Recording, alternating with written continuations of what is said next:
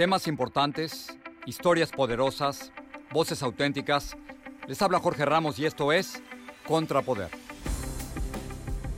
Bienvenidos al podcast. Hoy vamos a hablar de Cuba, de su dictadura y del movimiento San Isidro que ha tomado el liderazgo en las protestas en contra del gobierno. Las protestas han surgido por un decreto gubernamental que limita la libertad de creación artística y la libertad de expresión.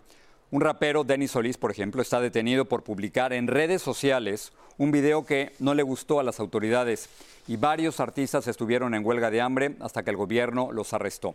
Hace tiempo que queríamos hablar con la artista y activista cubana Tania Burguera en La Habana, pero no fue fácil. Por ejemplo, dos veces le quitaron la internet antes de comenzar la entrevista, pero con la computadora de un amigo por fin pudimos conectar.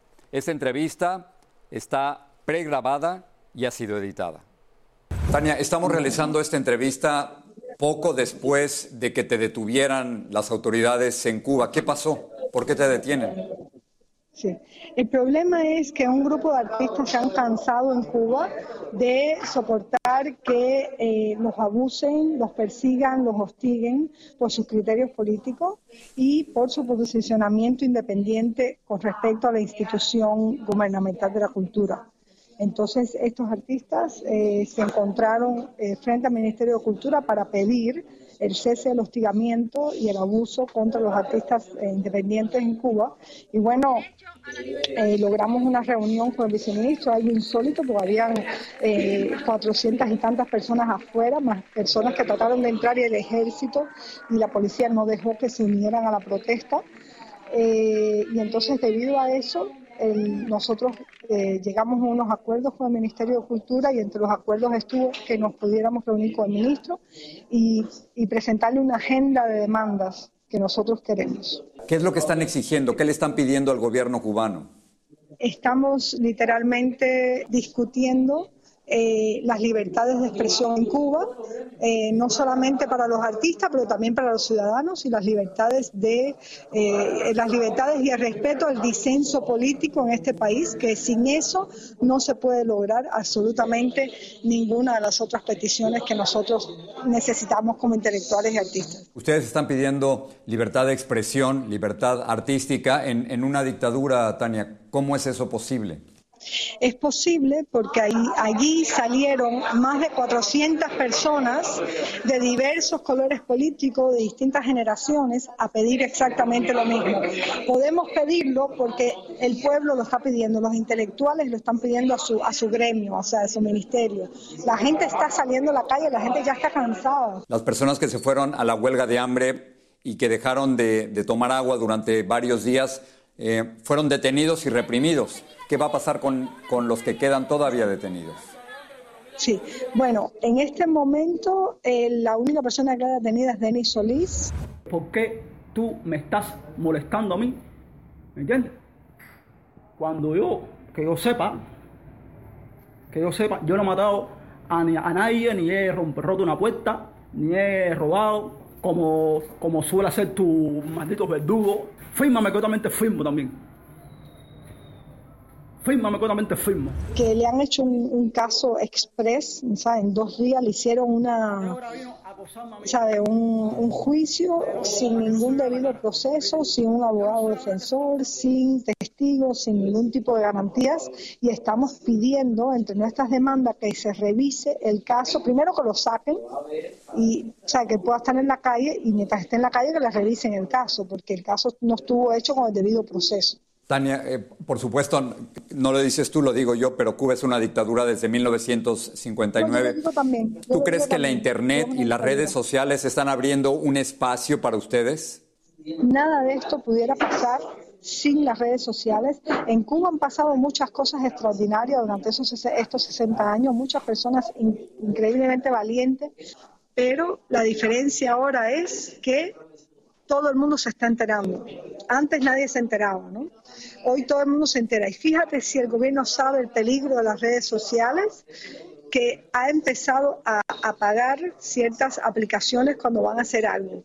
Por ejemplo, en este momento yo me estaba conectando a mi teléfono y me quitaron mi internet. Precisamente ayer tratamos de tener una entrevista contigo y dos minutos antes de, comenzar te quitaron la internet. No sé si sabían o no, pero el caso es que te quitaron la internet. Eh, Tania, al hablar tú con nosotros, ¿corres peligro?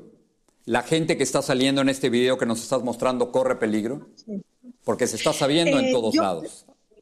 Sí, yo creo que en este momento eh, estas 30 personas que entramos al, al, Ministerio de Cultura tenemos un cierto pequeño halo de protección en el sentido que eh, públicamente no nos pueden hacer nada, pero están haciendo cosas por debajo.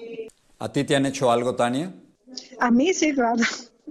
Por supuesto. A mí llegó ayer, ayer cuando yo llegué a la reunión, llegué casi a las once y media de la noche a la casa, eh, me estaba esperando un coronel de la seguridad del Estado con un agente de ellos para amenazarme, para primero, eh, primero acusarme de cosas bastante graves que son penadas con las penas máximas de este país, porque se consideran traición a la patria, como por ejemplo decía que yo estaba colaborando con el Departamento de Estado de Estados Unidos, y yo no conozco absolutamente a nadie, ni nunca me he comunicado con ellos. Empezaron a decir que yo quería desestabilizar el, el gobierno y que yo estaba creando subversión en el país.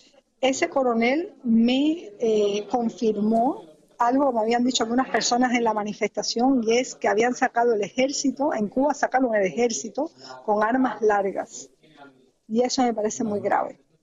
Tania, déjame preguntarte por último, tú has sido detenida varias veces y en el pasado has hablado del arte útil. ¿Para qué va a servir el arte? ¿Para qué está sirviendo el arte en estos momentos en Cuba?